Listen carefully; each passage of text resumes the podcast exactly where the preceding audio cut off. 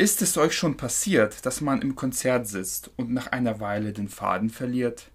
Werkeinführungen davor waren zu oberflächlich und allgemein.